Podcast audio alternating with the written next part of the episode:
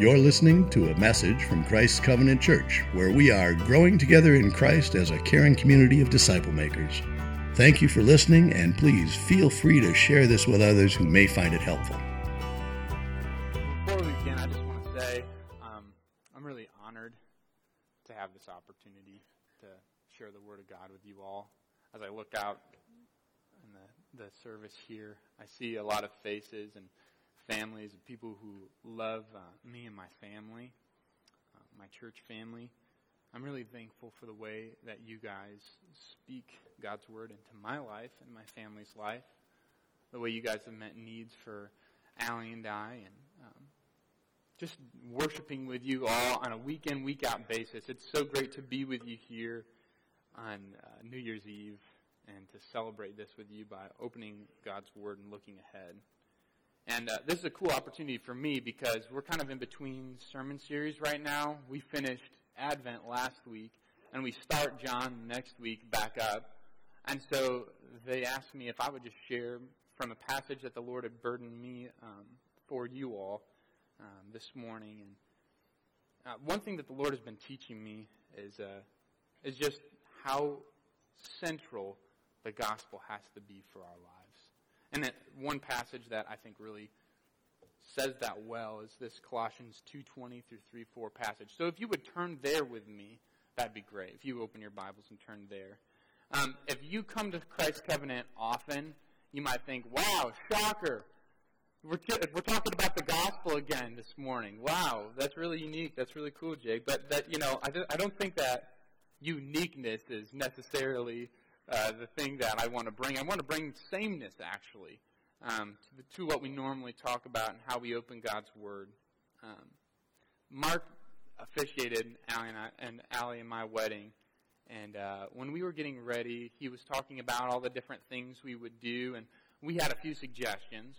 We're like, okay, at some point during the ceremony, we want to step aside and we'll have a foot washing, and then we'll take communion and then we will do the unity sands and light the unity candle, and then we'll braid the unity cord, and then we'll recite our unique vows to one another in song. Um, no, we did suggest a few of those unique things, not all of them. Allie made sure I clarified that that's not true, that we didn't, we weren't that over the top. But Mark stopped us as we were suggesting that, and he said, you know, let me, let me offer a suggestion the what makes a wedding significant isn't how unique it is, it's how similar it is. Right? Because God instituted marriage in the beginning, and since then, couples have been getting married, and they have all that. That's supposed to be a picture of Christ in the church. And so, by being similar, you're actually putting that picture forward better than by being unique. That it's the same thing that's been happening throughout time. And I thought, yeah, that's really cool. And then as we were speaking, I forget even which Sunday it was. I think it was sometime this summer. Uh, the Lord really laid on my heart how awesome it is that every Sunday we're here, we hear the gospel. That's really something we should give thanks for because just like in a wedding, it's the, the Word of God is all about one thing. It's about what Christ has done.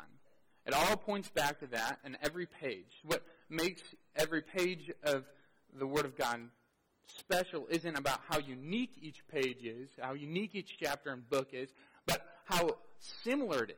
How it all points back to the same message of what Jesus has done for us. So, it's my hope that as we focus on this next coming year, that we would set our minds on Christ. So if you would join me in Colossians 2.20, uh, I'm going to read to verse 23 and then take a little pause. It says, if with Christ, you died to the elemental spirits of the world. Why, as if you were still alive in the world, do you submit to regulations? Do not handle, do not taste, do not touch, referring to things that all perish as they are used, according to human precepts and teachings. These indeed have the appearance of wisdom in promoting self made religion and asceticism and severity to the body, but they are of no value in stopping the indulgence of the flesh. So, Paul's writing to the church in Colossae and he's talking about these false teachers that have come in. See, he came and he shared the gospel there, and he told them the truth of Christ, and many believed, and a church formed. And then he left, and more teachers came in, and they had false ideas about, okay, so Paul said this is how you start. Now we're going to tell you how to continue. These are all the things you need to do to continue as a mature Christian. Talk about the elemental spirits of the world. That's a common theme in the book of, of Colossians. You can think of that as like supernatural powers. They were, they were thinking about like controlling and preventing demons and seeing visions of angels and all those things is like, okay, if you're a Christian, you're growing in your maturity, you need to be doing that. Talked about regulations. Do not handle, do not taste, do not touch, referring to things that perish as they are used. I'm not exactly sure what those things were that they weren't supposed to taste, touch, or handle, but they were having these regulations so that they would be mature as Christians. This is how you continue to grow. This is how you avoid sin. Don't, do not handle, do not taste, do not touch. That was even probably a common saying in their church by these false teachers. Like, remember the good old saying, do not handle, do not taste, do not touch.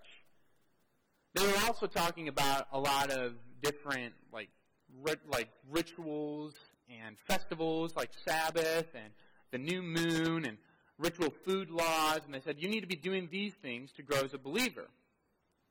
Paul recognizes why they are attracted to these philosophies, why they've been taken by them. He says these indeed, he, he says these do have some use. These indeed have the appearance of wisdom. Like if you do these things, you'll look smart. Like people look and say, "Wow, man, look at the self-control.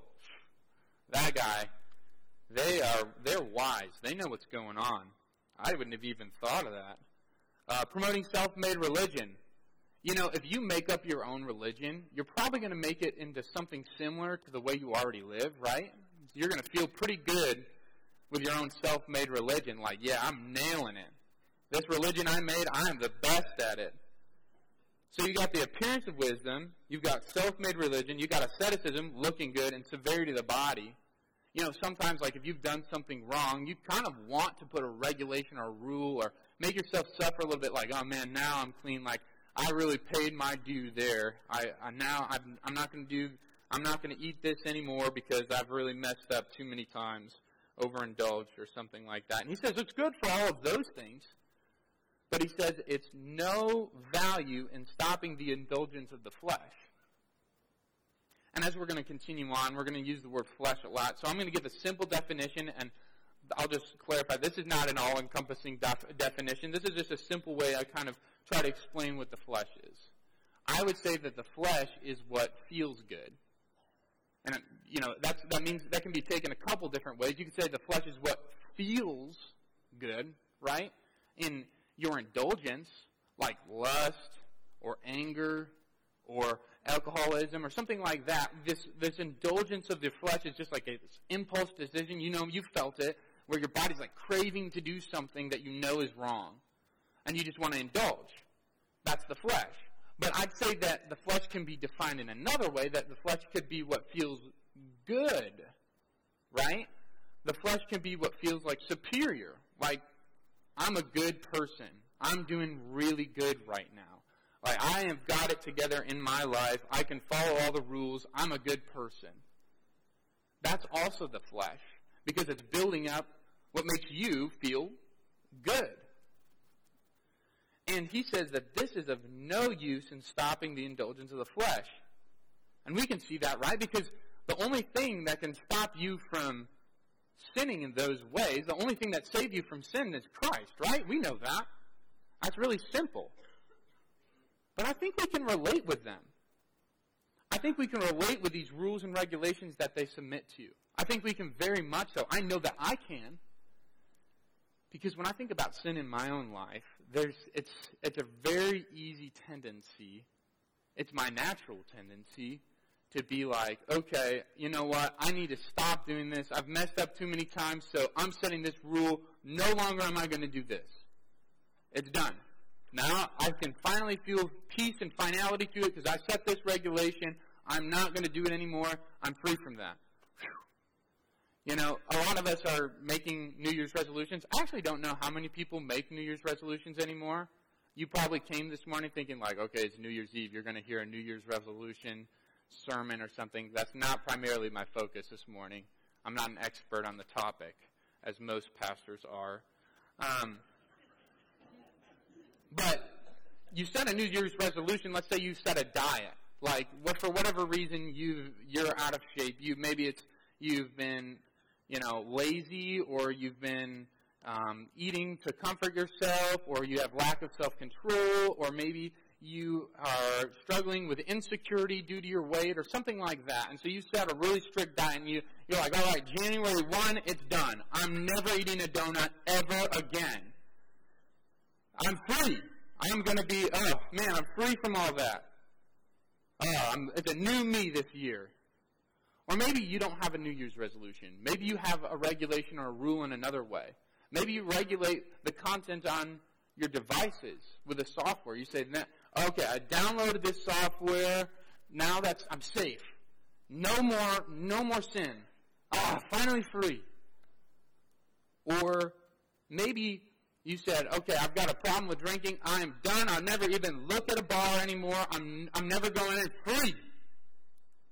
Or maybe you've got a group of guys that get together and you guys hold each other accountable. You say, okay, three strikes and you're done. You're out of the club. I, no, I can't mess up now. I can't let the guys down, so I'm done. I'm free. We can relate with the Colossians in setting these rules and regulations, but I want to tell you this morning that while those things may have some use and some good, they do not save you from sin. In fact, they are of no use in prevention of the flesh. The gospel is what saves us from sin, not our own rules and regulations. Not to say that those things are wrong. I would encourage a lot of those things. But they cannot save you from your sin. If you're trusting in those things, if you're saying, this is the milestone, I am done with this sin because I did this, you are making yourself your Savior. And you might be starving this mouth of indulgence on this two headed beast called the flesh, but you're feeding this mouth of self righteousness. So that you're not actually preventing or fighting your flesh, you're feeding it. It's growing, it's becoming more powerful. I think we can relate with that. And that's why it's so important that week in and week out, that day in, day out, and every moment we're focused on the work of Christ. This is how we find freedom from the indulgence of the flesh, and this is how Paul continues.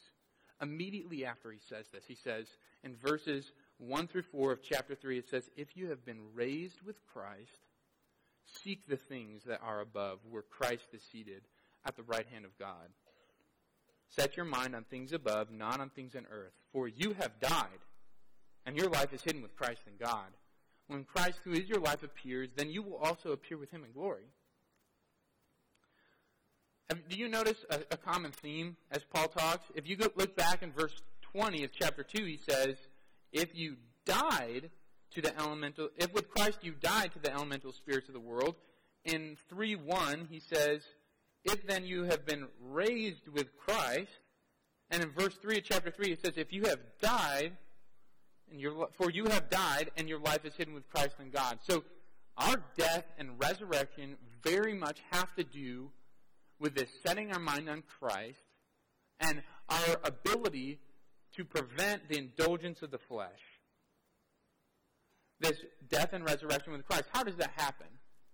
Well, I think it's primarily and very simply that we need to remember that when Christ died, see, our sin required death before God.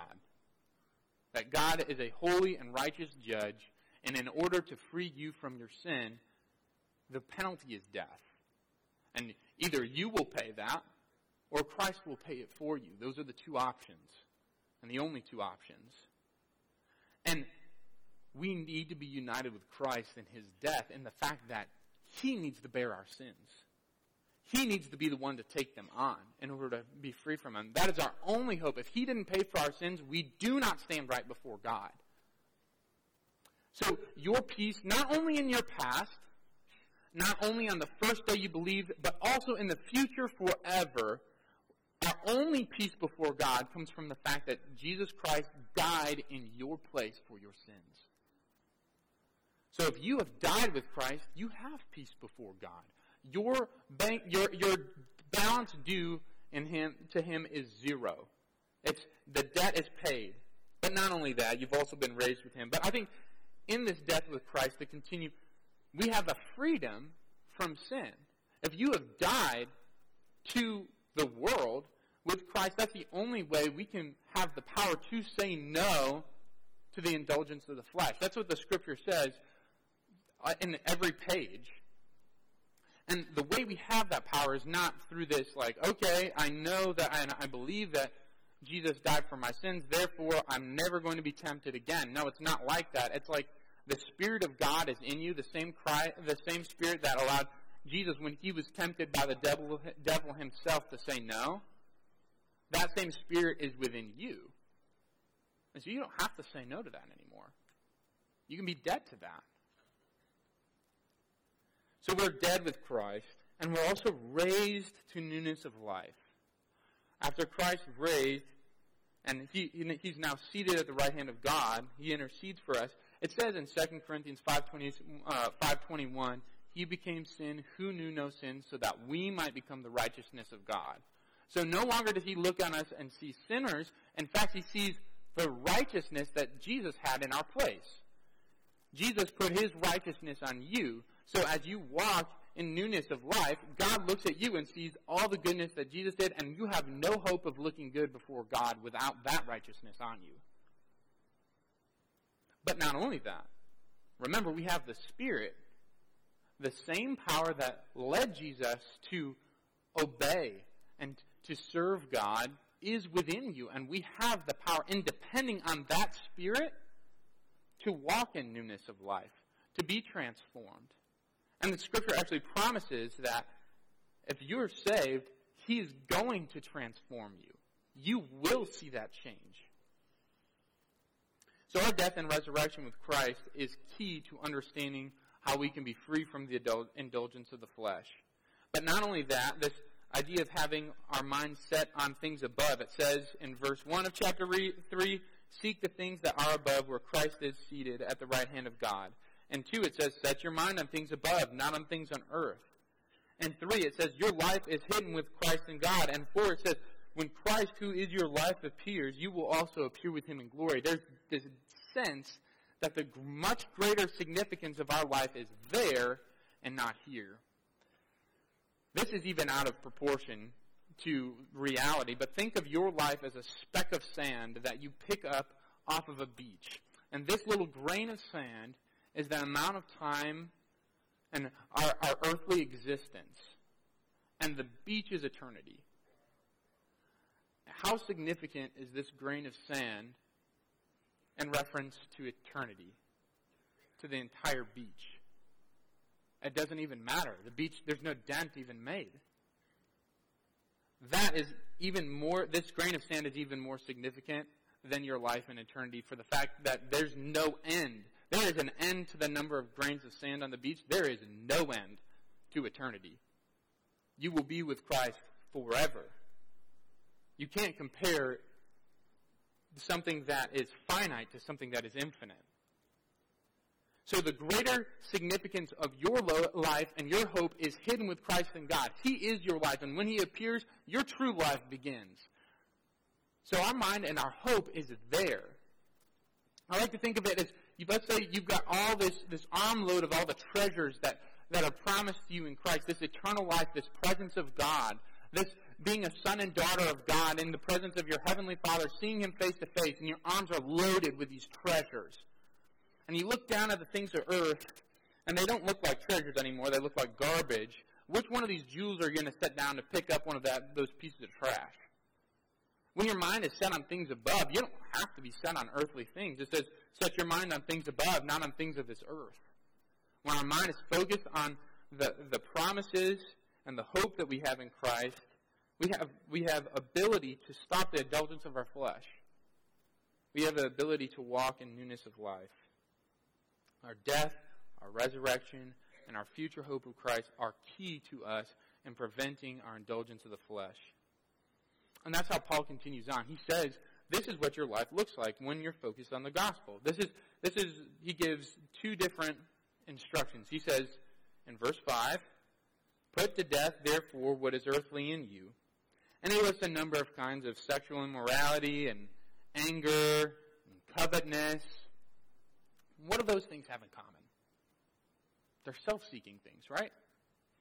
They're this impulsive, I want this, and I, I need this to be pleased or to be fulfilled, and I'm going to take this.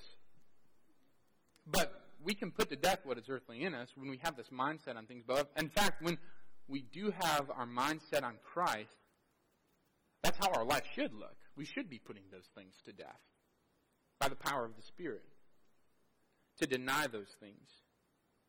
Not only does he tell us to put to death what's earthly in us, but he says, put on then, as God's chosen ones, holy and beloved, he says, put on, um, he says, put on compassion, kindness, humility, meekness, patience, forgiveness, and love.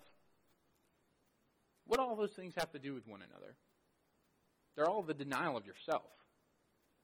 See, when your mind is set on Christ and your hope in Him and your newness of life in Him, you don't have to be self seeking. You can deny yourself. And it's only by that power.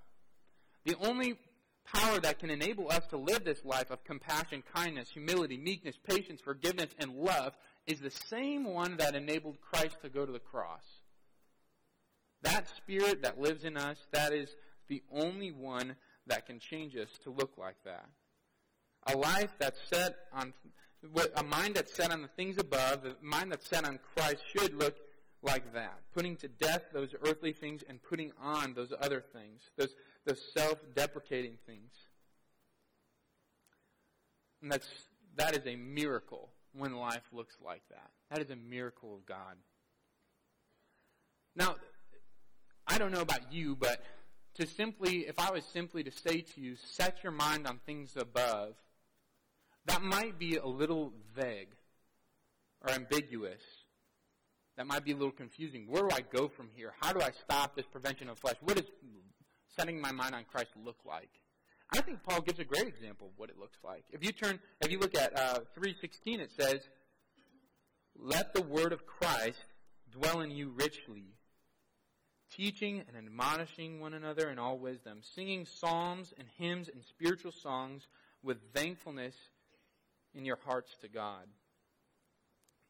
He doesn't say, just say, know the Word of God. He doesn't just say, read the Word of God. He doesn't just say, hear the Word of God He doesn't say educate yourself on it. He says let it dwell in you richly.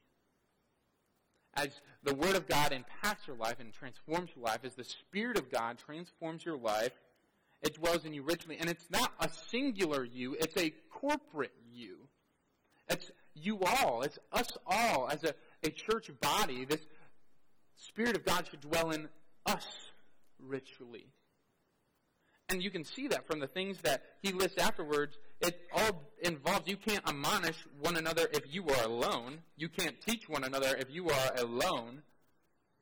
You can't, you can't sing, sing, sing psalms and hymns and spiritual songs together alone. It's this thankfulness to God that we have together, this community of God, is what helps us to set our minds on things above.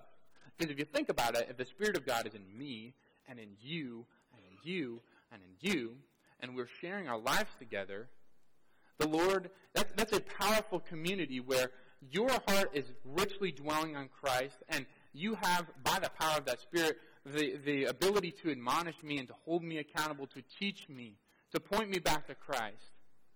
You know, I am so, so thankful on a Sunday morning when I see somebody overcome with the joy of Christ. Like, how cool is it that we have uh, men of men of God that are leading our church and speak on a, on a regular basis that we see weep from the pulpit because they're so moved by what Christ has done. Or that feeling you get when you see somebody overjoyed in worship and singing praises to God, and you can just see the joy. Man, that is so good to share that with one another, isn't it? Or in life, as you're meeting with one another and you're, you're working through hard times and you see people who are, have this hope in their future, even when things are really rough right now, or when you have something wrong, you say, you've got somebody in your life that says, man, Christ has forgiven you, but he's also empowered you. That, uh, that, that you can change, that you do have that power. You have that encouragement.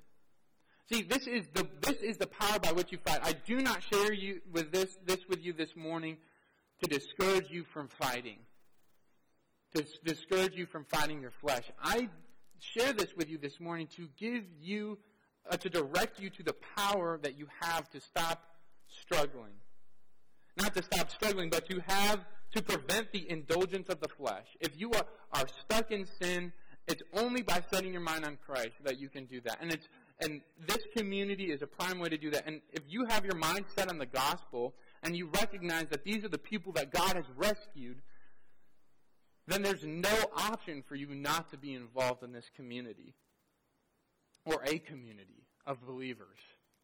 That's just not an option. The Word of God should dwell richly with us.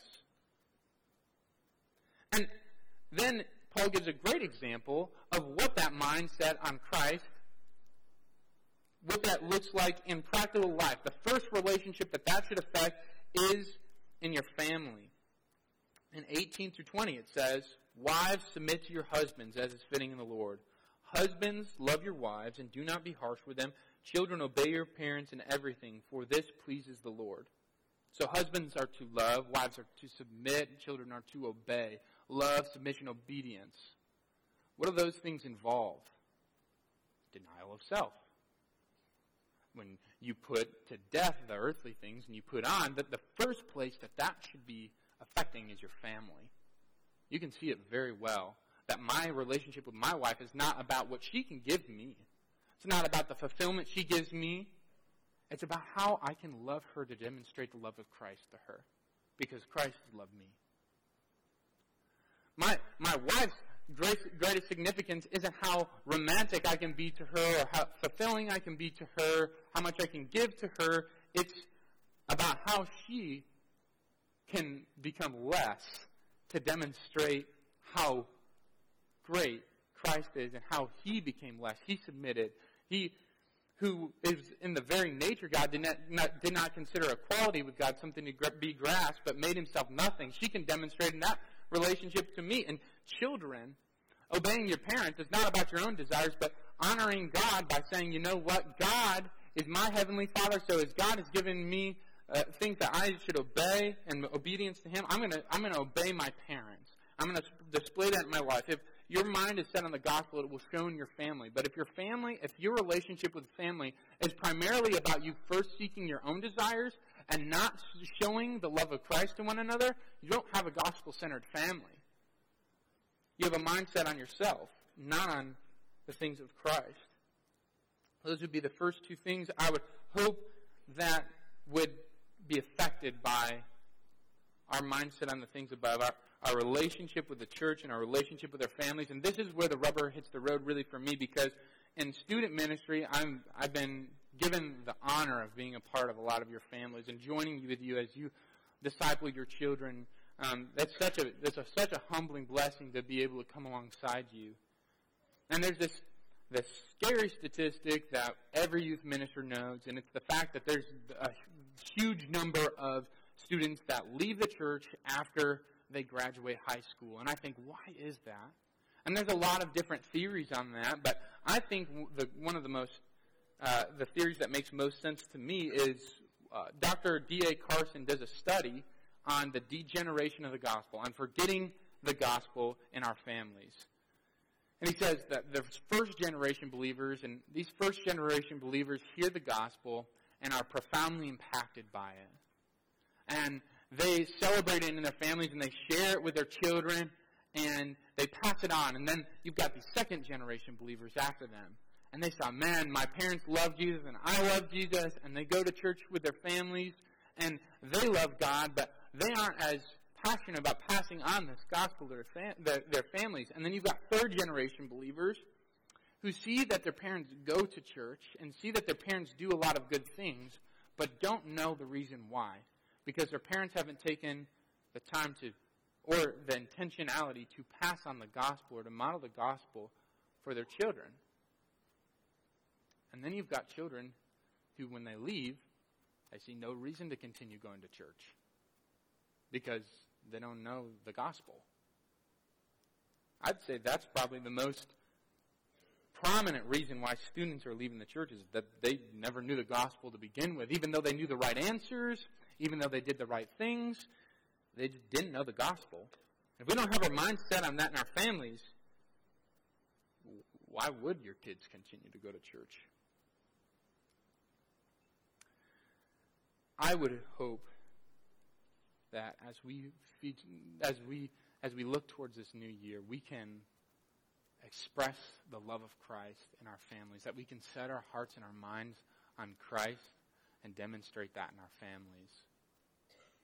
That husbands would love their wives in a way that shows the love of Christ, and wives submit to their husband, that shows the meekness and submission of Christ, and that that children can obey their parents in a way that shows our obedience and even Christ's obedience to the will of God. And that these families centered on the gospel would gather together here, week in and week out, day in, day out, and celebrate the gospel together. And that's my hope for our church.